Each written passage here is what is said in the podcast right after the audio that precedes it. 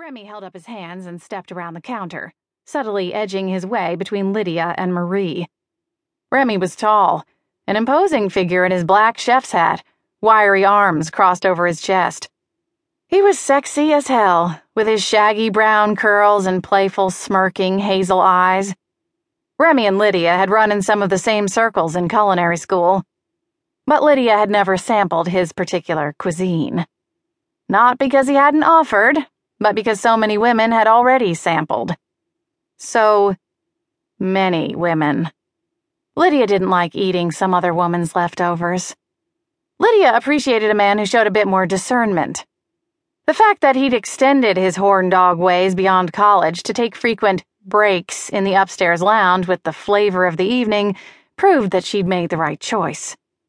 Then again, she wasn't entirely sure he would have hired her if they'd slept together. So, she had a double helping of right choice. Okay, okay. Marisha, what did the dick at 17 say about the fish? Remy asked gently. For all his blustering, Remy was quite protective of his staff, both kitchen and serving. He could lob threats and tantrums all day long, but the minute a customer stepped out of line, Remy had his knives at the ready. Marie, who carried a pretty serious torch for Remy despite the fact that he had a no fucking the waitstaff policy, blushed and simpered.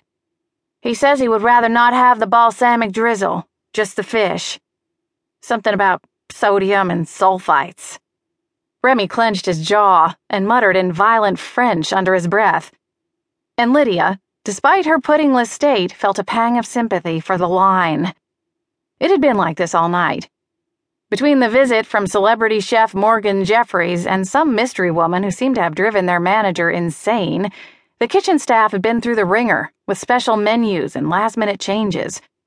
And now, some guy at table 17 couldn't seem to get through a course without making some substitution or special request. Or worse yet, sending his dish back because it didn't meet his complicated specifications.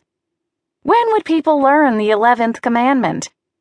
Don't fuck with people who handle your food. But Remy, being the consummate, if unlikely, professional that he was, dutifully refired the salmon, giving it as much flavor as he could without adding any oil, fat, sugar, or salt. All the while, Lydia whipped up another batch of caramel custard for her puddings. Lydia supposed she should be thankful that she got the custom ordered miniature wedding cake for the anniversary at table 10 into cold storage before Marie came barreling into the kitchen. Marie was notorious for eating her sugar flowers, without even apologizing when she was found with pink dusting sugar on her lips. Lydia didn't have time to remake a dozen miniature roses. Tell him I hope he chokes on his immaculately healthy fish, Remy told Marie as he slid the plate across the pass. Oh, sure, because I don't need any tips. Marie laughed as she carried the plate down the stairs. Guys like that don't tip above 18% anyway, Remy called after her. Sixteen at most, Lydia agreed, making Remy chuckle as she slid the repeat batch of puddings into the oven.